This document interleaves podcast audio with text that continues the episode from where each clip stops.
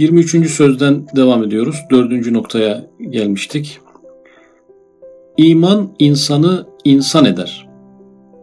İman insanı insan eder. Yani insan zaten insandır. Demek ki bir bil kuvve insanlık var. Bir de bil fiil insanlık var. Asıl insan bil kuvve insanlığı, bil fiil insanlığa çeviren insan asıl insandır. Yani insanın bir gerçek insan olma vazifesi var. Hakiki insan olmak insanın vazifesi. Büyüklerin dua ettiği gibi Rabbim bizi insan eyleye. O büyük bir makam yani. Yani biyolojik insan ayrı bir şey, hakiki insan ayrı bir şey. Belki insanı sultan eder. Sultan eden nedir? İman. Buradaki sultan tabii en üstün varlık. Cenab-ı Hakk'ın mahlukatı arasında en yüksek makamda bulunan, diğer bütün varlıklarla ilişkili, hepsine rüçhaniyet kesbeden, hepsini geçmiş olan bir varlık olması için imanı şart yani insanın. İnsanda iman olmazsa onu varlık katmanlarının tepesine yerleştiremiyoruz. Mahlukatın zirvesine yerleştiremiyoruz. Eşrefi mahlukat diyemiyoruz. Yani imandan dolayı diyoruz bunu. Yoksa iman etmemiş bir insan mahlukatın üzerinde bir insan değil. O esfel-i safiline düştüğü için burada insanı sultan eden iman olmuş oluyor. İnsanı bütün varlık kategorilerinin en değerli konumuna getiren iman olmuş oluyor. Öyleyse insanın vazife-i asliyesi iman ve duadır. Vazife-i asliyesi. Yani görevini yapan bir doktor bizim gözümüzde yücelir. Çünkü kendi asli görevini yapıyor. Öğrenci dersini çalışınca yüceliyor. Memur memurluğunu yapınca yüceliyor. Anne anneliğini yapınca, baba babalığını yapınca yüceliyor. Fakat insanın bu bütün vazifeler haricinde bir hakiki vazifesi var. Vazife-i asliyesi. Asli bir vazifesi var. Öyle bir vazife ki insanı en üstün hale getiren, sultan haline getiren, insanı insan haline getiren, o şeyi yaptığı zaman yücelen, kendi kıymetinin doruklarına çıkartan etkinlik nedir? İman ve duadır. Yani bu talim ve cihat 3. 4. sözlerde karşımıza çıkan insanın vazifesi şeytanla mücadele, nefisle mücadele, namazı, ubudiyetiydi. Burada İman ve dua onun vazife-i asliyesi. Demek ki birçok vazifelerimiz var dünyada ama bir tane de vazife-i asliye var ki biz onu ihmal edince diğer yaptığımız vazifelerin de bir kıymeti kalmıyor. Yine küçük sözlerde askerliğini bırakıp çarşıya maişetini çıkarmaya çalışan asker örneği veriliyordu. Aynı şekilde vazife-i asliyesini yapmayan yani iman ve dua noktasında vazifesini yapmayan bir insan ona sultan da diyemeyiz ve görevini yapmadığı için de varlığın en üst, en değerli katmanında bulunan bir varlık da diyemeyiz. Küfür insanı gayet aciz bir canavar hayvan eder. Küfür insanı gayet aciz. Yani demek ki biz gücümüzü imana borçluyuz ve duaya borçluyuz. İman ve duaya. Yani insanı Allah aciz yaratmış, güçsüz yaratmış. Takviye olarak da iman ve duayı vermiş. Eğer o olmazsa insan aciz bir duruma düşüyor ve bir canavar eder. Yani insan iman ve duadan dolayı o yönüyle bir şefkat, merhamet, nezaket varlığı haline geliyor. Şayet Allah'a inanmıyorsa, ahirete inanmıyorsa, kısıtlı bir dünya hayatını, tek hayatı zannediyorsa canavarlaşacaktır. Yani mümkün olan bütün hazları burada almaya çalışacak, hiçbir acı burada çekmemeye çalışacak, hiçbir şeye tahammülü olmayacak ve bir şekilde hepsi buralardan çıkacaktır. Ahiret inancının zayıflığından dolayı, iman konusundaki problemden dolayı insan canavar olacaktır. Şu meselenin binler delillerinden yalnız hayvan ve insanın dünyaya gelmelerindeki farkları o meseleye vazih bir delildir, bir bürhan-ı kat'ıdır. Şimdi insanın gerçekten asli görevi iman ve dua mıdır? Bunu tahkiki bir surette şu anda bir araştırmasına girişti. Bunu ayetlerden ve hadislerden faydalanarak yapmadı. Tabiattan bir çıkarım yapacak. Ve dolayısıyla burada çok evrensel bir çıkarım var. Yani burada zahirden hakikate geçmek diyor ya, Risale-i Nur'un en büyük özelliklerinden birisi zahirden hakikate perdesiz, berzahsız geçmek. Burada doğrudan bütün dünya insanlığına hitap eden bir cümle var. Yani Müslüman olsun olmasın, Yahudi olsun, Hristiyan olsun, ateist olsun, deist olsun hiç fark etmez. Burada dini bir önerme yok yani. Diyor ki hayvanın ve insanın dünyaya gelişleri arasındaki farkı bir inceleyelim. İnsanın asli görevini oradan çıkaralım. Hayvanın da asli görevini oradan çıkaralım. Çok tabii okuyunca tabii ki çok gayet mantıklı ve tutarlı, çok çarpıcı bir bilgi bu. Yani böyle bir yaklaşım tarzına hiç rastlamıyoruz nedense. Yani tabiatta insanın ve hayvanın dünyaya geliş tarzından insanın asli görevinin iman ve dua olduğunu çıkartabilecek. Ya bu çok farklı bir ilham veya çok farklı bir akıl yürütme. Evet, insaniyet iman ile insaniyet olduğunu, İnsan ile hayvanın dünyaya gelişindeki farkları gösterir. Çünkü hayvan dünyaya geldiği vakit adeta başka bir alemde tekemmül etmiş gibi istidadına göre mükemmel olarak gelir.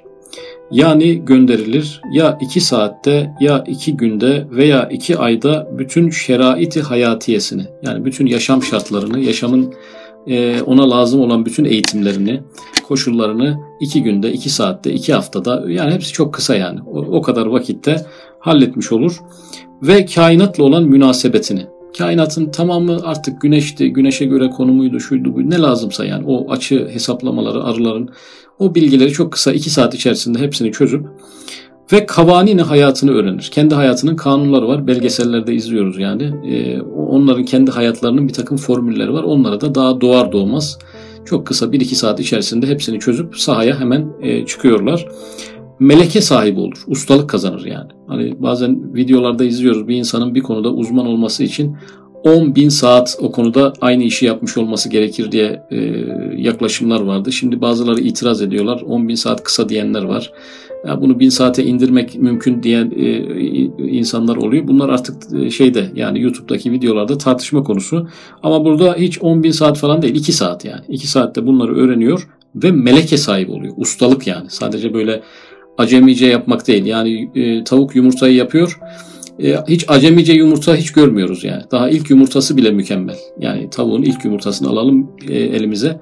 Bir eğitim bu yumurta nasıl yapılır bunu öğrenmediği halde mükemmel bir ürün veriyor. Çok ustaca yapıyor yani. İlkini ustaca yapıyor. İlk hamlesiyle ustaca yapıyor. İnsanın 20 senede kazandığı iktidarı hayatiyeyi ve melekiyeyi ameliyeyi 20 günde serçe ve arı gibi bir hayvan tahsil eder. Yani ona ilham olunur.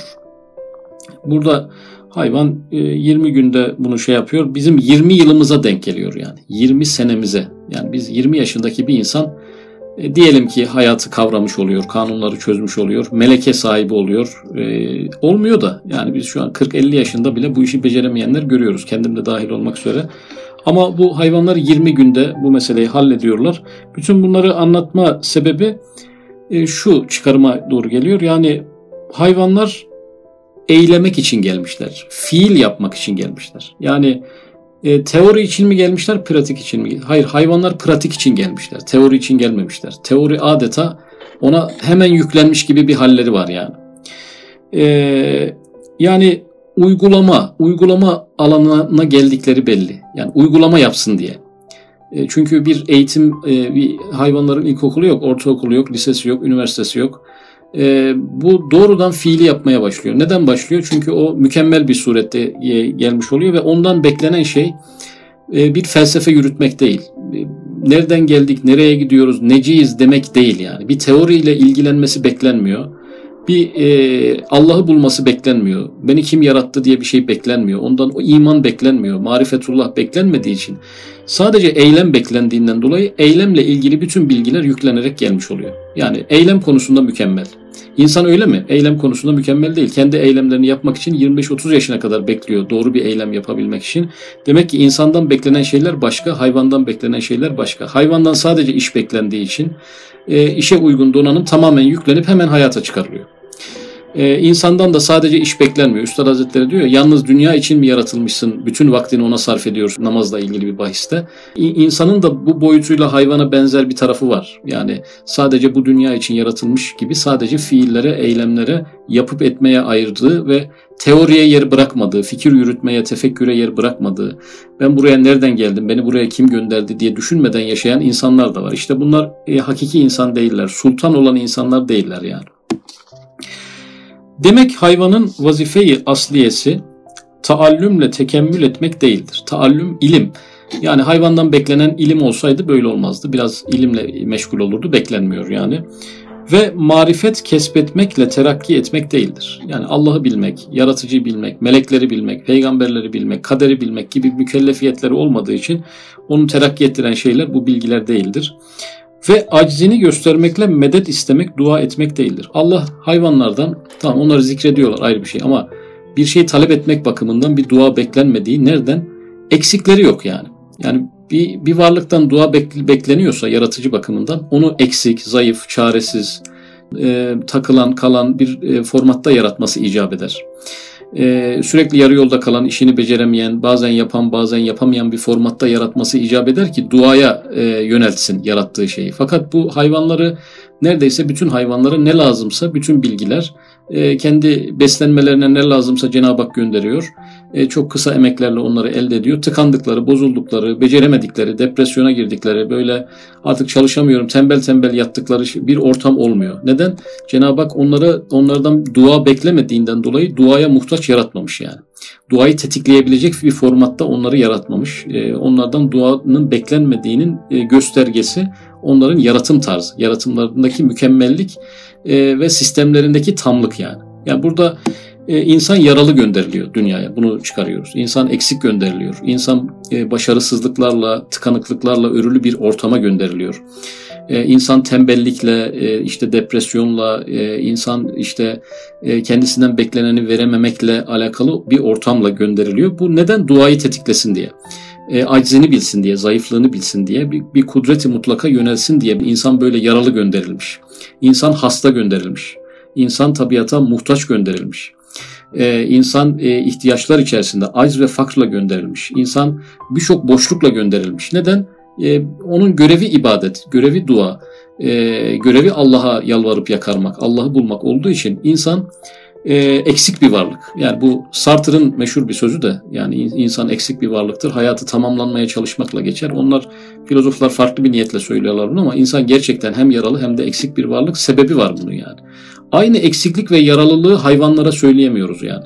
Çünkü kendisine lazım olan kadarı var yani. Etrafında, içinde, ekosisteminde onu tıkamayacak kadar bir şeyle donatılıyor zaten. Kendisine yetecek yetenekler veriliyor. Biraz daha fazla yetenek verilse başını belaya sokacak. O yüzden tam diyoruz yani. Evet, mükemmel, insandan daha üstün değil ama kendi ihtiyaçları çerçevesinde tam. Belki vazifesi istidadına göre taammüldür. Taammül, amel etmek yani.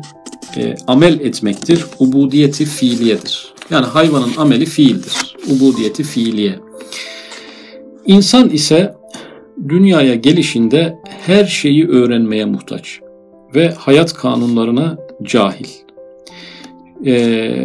Burada hemen iki çarpıcı kelime, muhtaç ve cahil. Yani insanı Allah cahil yaratmış. Cahil ne demek? Bilgiye muhtaçlığı olan ve bitmeyen. Bilgiye muhtaçlığı bitmeyen. Şu an bizim bilgiye muhtaçlığımız bitti mi? Bitmedi. Peki 60-70 yaşındaki insanların bilgiye ihtiyacı bitti mi? Bitmedi. Çünkü hayat değişiyor. Yeniden bilgiye ihtiyaç duyuluyor. Dolayısıyla insan cahil yaratılmıştır. Kur'an-ı Kerim'in de zalûmen cehûla diyor bir ayet-i kerimede. İnsan cahildir diyor. Ne demek cahil? İlme muhtaç. Sürekli muhtaç. Yani ilme olan ilgi, alaka ve muhtaçlığı hiç bitmeyen. Burada Cenab-ı Hak neden insanı cahil yaratmış? Yani günümüzün derken bugünün konusunun %50'si bu. Yani şu okuduğumuz metnin ana iki konusu var. İnsanı Allah neden cahil yaratmış? İkincisi insanı neden aciz yaratmış? İki cevabı da kestirmeden verelim. Allah insanı cahil yaratmış ki ilme olan muhtaçlığını hissetsin. Fakat ilmin de doruğunda marifetullah. Marifetullah'ın doruğunda da Allah'ı bilmek. Yani en temel bilgi Allah'ı bilmek olduğu için, insandan beklenen de Allah'ı bilmek olduğu için Allah insanı cahil yaratmış. Yani insanın yaratılma maksadı Allah'ı bilme olduğu için Allah da insanı cahil yaratmış. Onunla bilsin, cehaletiyle bilsin. Cehaletiyle bilgiye olan ihtiyacını hissetsin. Neden aciz yaratmış? Çünkü ondan dua ve kulluk bekliyor.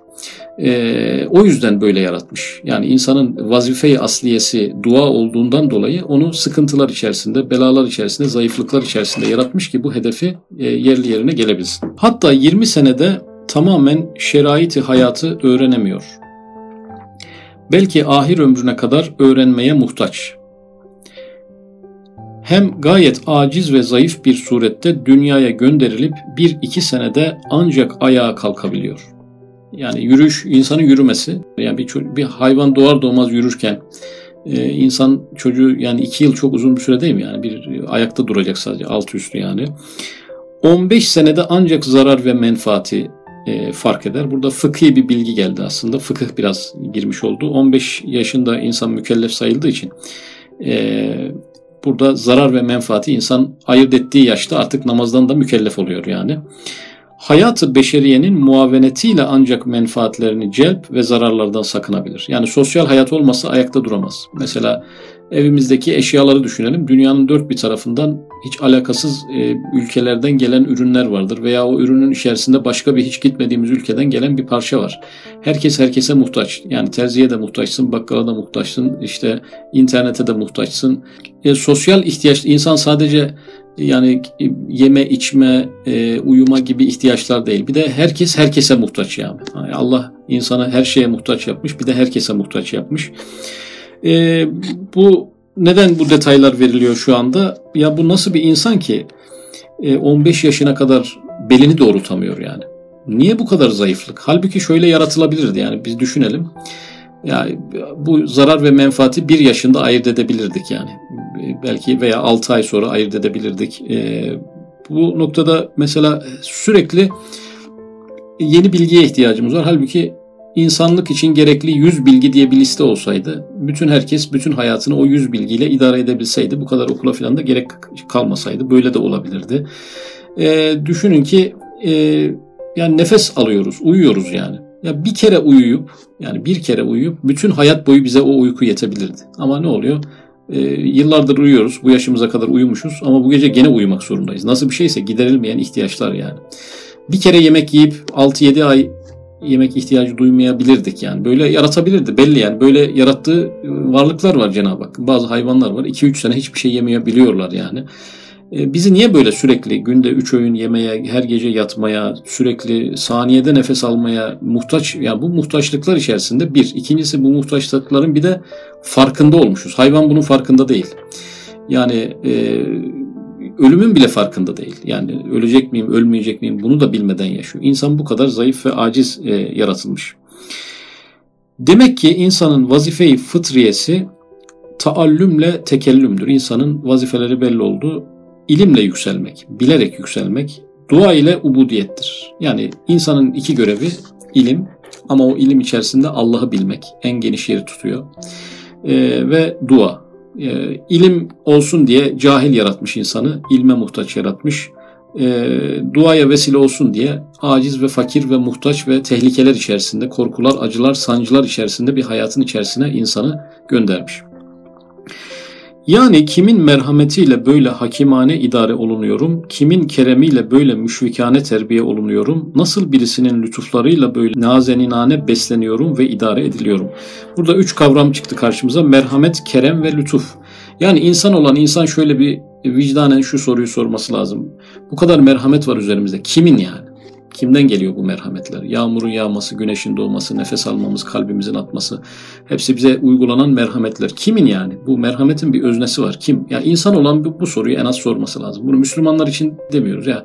Annesinden doğmuş, aklı başına gelmiş herkes, kim bu yani? Bu iyilikleri bize kim yapıyor? Ya bu kadar kendisine iyilik yapılan insanın merak etmemesi, yanlış şeyler bulabilir, önemli değil de merak etmemesi çok çirkin bir şey yani. Ya bunu kim yapıyor? Başka bir şeyler uydurabilir, başka inançlara sapabilir ama insanın bu konularda hiçbir fikir yürütmemesi onun insanlıktan nasibi olmadığını gösterir. Merhamet bunlardan birincisi. Kerem, cömertlik. Bu keremler kime ait? Yani her taraftaki renklilik, çeşitlilik, insana hayati derecede lazım olmadığı halde önüne serilmiş nimetler yelpazesinin genişliği, cömertlik ve lütuf kelimesi. Bu iltifatları, bu ikramları bize kim yapıyor? Bilmektir. Bilmekten kastı bu üç şey. Merhameti, keremi ve lütfu bilmektir. İnsan olması için vazifesi budur.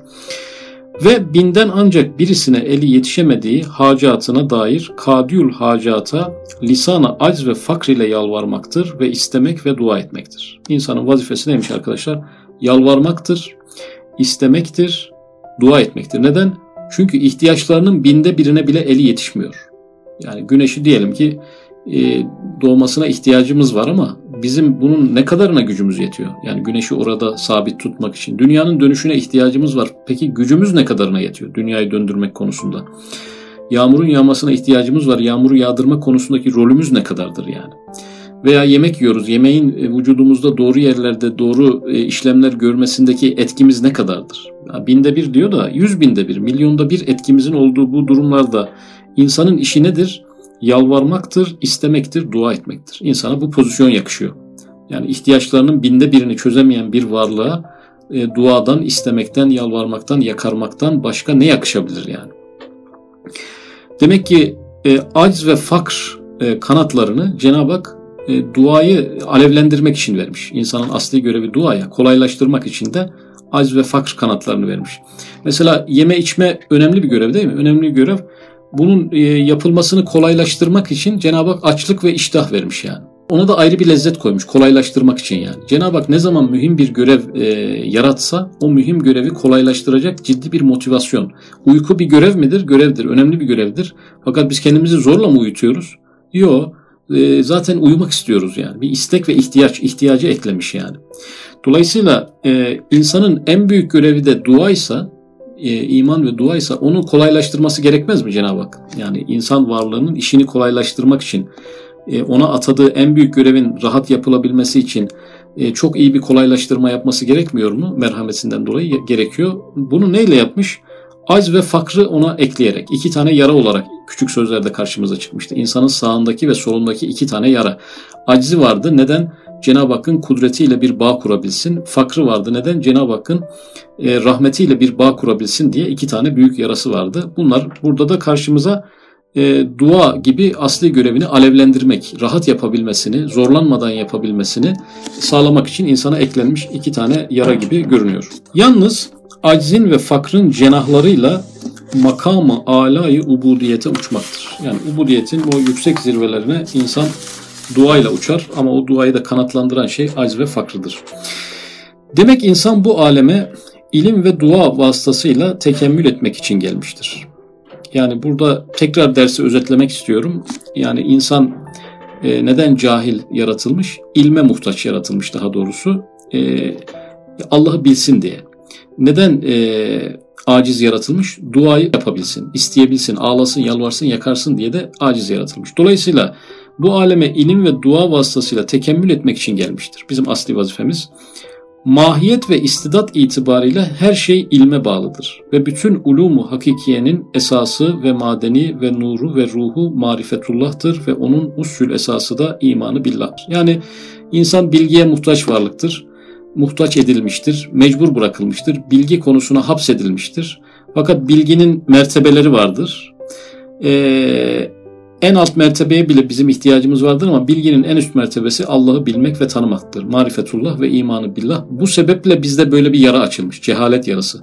Allah'ı bilmemiz istenmeseydi bize o cehalet yarası verilmezdi. Hayvanlardan böyle bir şey beklenmediği için onlar cahil değiller yani. Şerait-i hayatiyeleri onlara yüklenerek geliyor. Bize yüklenmeden geliyor. Çok objektif yorumlar bunlar. Yani bu metni ben bugün 4-5 defa okudum. Gerçekten bir hayvanı, insanı kıyas etmeyeceğiz de neyi edeceğiz? Çünkü dünyadaki en büyük ayetlerden biri insan, en büyük ayetlerden biri hayvan, büyük ayetlerden biri bitkiler. Bunları kıyaslamayacağız da neyi kıyaslayacağız? Buradan bir ders çıkarmayacağız da nereden çıkaracağız yani? Hem insan nihayetsiz acziyle nihayetsiz beliyata maruz ve hadsiz adanın yani düşmanın hücumuna müptela ve nihayetsiz fakrıyla beraber nihayetsiz hacata giriftar ve nihayetsiz metalibe muhtaç olduğundan vazife-i asliyesi asliye-i fıtriyesi imandan sonra duadır. Şimdi Cenab-ı Hak insana büyük bir görev atamış, dua ve iman. Bu görevi de kolaylaştırmak için ona aciz vermiş dedik ama bu acizi de güçlendirmiş Cenab-ı Hak. Nasıl güçlendirmiş? Nihayetsiz beliyata maruz, belalar. Yani aciz ayrı bir şey, zaten insan aciz. Bu kadar zaten aciz bir varlığa bir sürü belalar, hayat yolunda karşısına bir sürü belalar takdir etmiş. Hadsiz adanın hücumuna müptela. Bir de düşman. Yani belalar dediğimiz işte kanserde, hastalıkta, trafik kazası, bunlar belalar. Ama bir de düşmanlar var yani. İnsanın karşısına bir sürü düşman dikmiş yani. Tabii ki depremlerde, şunlarda, bunlar bu manada değil yani. İnsanın insana yaptığı düşmanlıkları da bunun içerisine koymamız lazım. İnsanın acizliğine bir yara daha katmış yani. İnsanı her taraftan düşmanlarla etrafı sarılacak bir vaziyete getirmiş. Nihayetsiz fakrıyla beraber nihayetsiz hacata giriftar. Zaten çok ihtiyaçlı yaratmış insanı. Yani birçok şeye, taşların birkaç şeye ihtiyacı var. İşte hayvanların 5-10 şeye ihtiyacı var. İnsanın 1000 tane şeye ihtiyacı var. Fakat bir de ihtiyaçlarının grafiği var yani. 1000 yıl önceki insan 1000 şeye ihtiyacı vardı. Bizim şu an belki 100.000 şeye ihtiyacımız var. Yani Cenab-ı Hak insanın aczine güçlendirici olarak ihtiyacı eklemiş. İhtiyacı da katlaya katlaya yükseltiyor yani.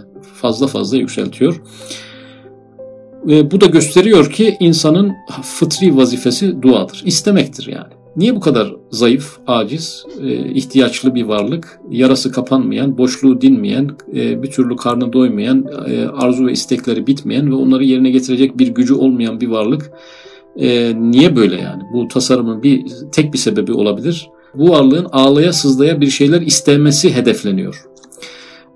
Güçlü bir varlığa sığınıp her şeyi ondan talep etmesi hedefleniyor ki bu kadar zayıf olmasına rağmen, bu kadar fakir olmasına rağmen karşısına da bir sürü düşman dikiliyor. Hayat yolculuğunda da bir sürü canını sıkan, moralini bozan, onu sarsan hadiseler takdir ediliyor. Neden? Duaya, vazife-i fıtriyesi olan duaya vesile olsun diye. Çünkü insanın asli vazifesi duaysa bu asli vazifesini ona yaptırtacak bir sistem icap eder. Cenab-ı Hak eğer kullarını gerçek insan yapmak istiyorsa, insanı insan yapmak istiyorsa ve insanı sultan yapmak istiyorsa, o sultanlığın yolu da iman ve duadan geçtiğine göre o duayı daha kolay yapsın, daha derin, daha içli, daha samimi yapsın diye ona uygun hadiseler onun kader grafiğinde takdir ediyor. Dolayısıyla bizim işimizin yolunda gittiği, pek böyle sıkıntımızın olmadığı, işlerin takır takır yürüdüğü, başımızda ciddi belaların olmadığı dönemlerde biz herhalde hayırlı şeyler yaptık ki başımıza böyle güzel bir dönem açıldı zannederiz. Halbuki orada aksayan şey ne oluyor? İnsanı insan yapan hakiki vazifenin zorlaştırılması. Ama bu işlerin daha rahat olduğu dönemlerde bu vazifeler, hakiki vazifeler, bizi üstün yapan yönümüz, bu dua ve iman oralarda daha zayıfladığını düşünüyorum. Dua ise esası ubudiyettir. Nasıl bir çocuk eli yetişmediği bir meramını, bir arzusunu elde etmek için ya ağlar ya ister. Demek ki arkadaşlar o çocuk insandır. Eli yetişemediği birçok arzusu vardır. İnsana düşen, insanın vazife-i fıtriye-i asliyesi nedir? Ağlamaktır. Yani cümleyi çeviriyorum. İnsanın vazife-i asliye-i fıtriyesi nedir? İstemektir. İstemek ve ağlamak. Kabul edelim etmeyelim. Ağlamak için yaratılmıştır. Ağlatılmak için de bir takım hadiselere giriftar olur. Yani ya fiili ya kavli lisan-ı acziyle bir dua eder, maksuduna muvaffak olur. Öyle de insan bütün zihayat alemi içinde nazik, nazenin, nazdar bir çocuk hükmündedir. Rahman-ı Rahim'in dergahında ya zaaf ve acziyle ağlamak veya fakir ve ihtiyacıyla dua etmek gerektir. Bize düşen arkadaşlar demek ki aczimizle ağlamak, fakrımızla dua etmek. İnsana şöyle bir tanım yapabiliriz. İnsan acziyle ağlayandır, fakrıyla ve ihtiyacıyla dua edendir. O zaman insandır yani, o anda insandır. Acziyle ağlarken onun fotoğrafını çeksek, fakr ve ihtiyaçları sebebiyle dua ederken fotoğrafını çeksek insan oldu yani. Yani bu anca böyle olur. En güzel duruma geçti. Şu anda yapabileceğinin en iyisini yapıyor. Diyebileceğimiz fotoğrafı o zaman çekmiş oluruz. Ta ki makası da ona musahhar olsun ve teshirinin şükrünü eda etsin. Yani maksatlarımızı bize musahhar etmek için bu dua ve ağlamak ve sızlamak. İkincisi zaten yerine gelmiş maksatlarımız var. Kainat insana musahhar kılınmış. onun şükrünü de ancak öyle yapabiliriz. Yani birinci kategori yerine gelmemiş ihtiyaçlarımız. Onlar için dua ederiz, ağlarız, sızlarız. Birincisi o. İkincisi bizim zayıflığımız sebebiyle bize musahhar olan kainat. Onun şükrünü yerine getirmek de yine bu ağlama, sızlama ve aczini hissetmekle oluyor yani. Birincisi elde edemediklerimiz için. İkincisi elde etmiş olduklarımızın nankörü olmamak için bize düşen nedir?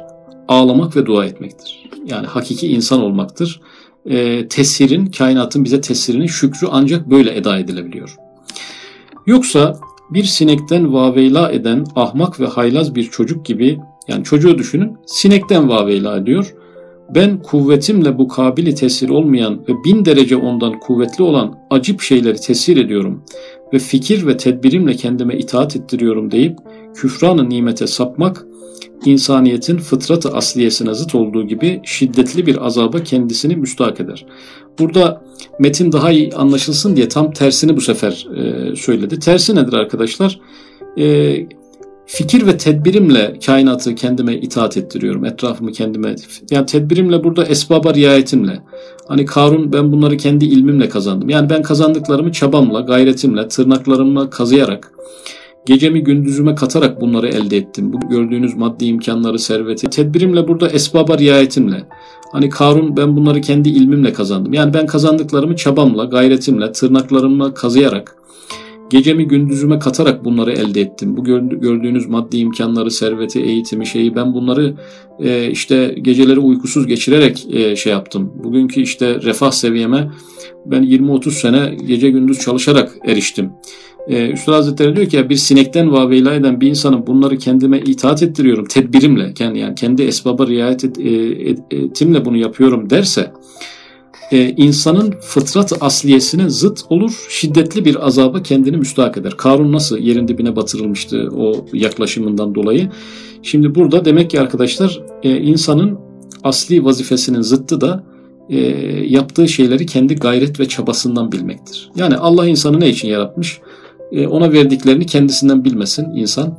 Allah'tan bilsin, Allah'tan istesin, Allah'a yalvarsın. Gerçekleşince de sadece Allah'a versin diye yarat. Ağlayıp sızlayıp ister, yerine geldikten sonra da kendisinden değil Allah'tan bilir. İnsanın tam olduğu nokta bu. Tersi nedir?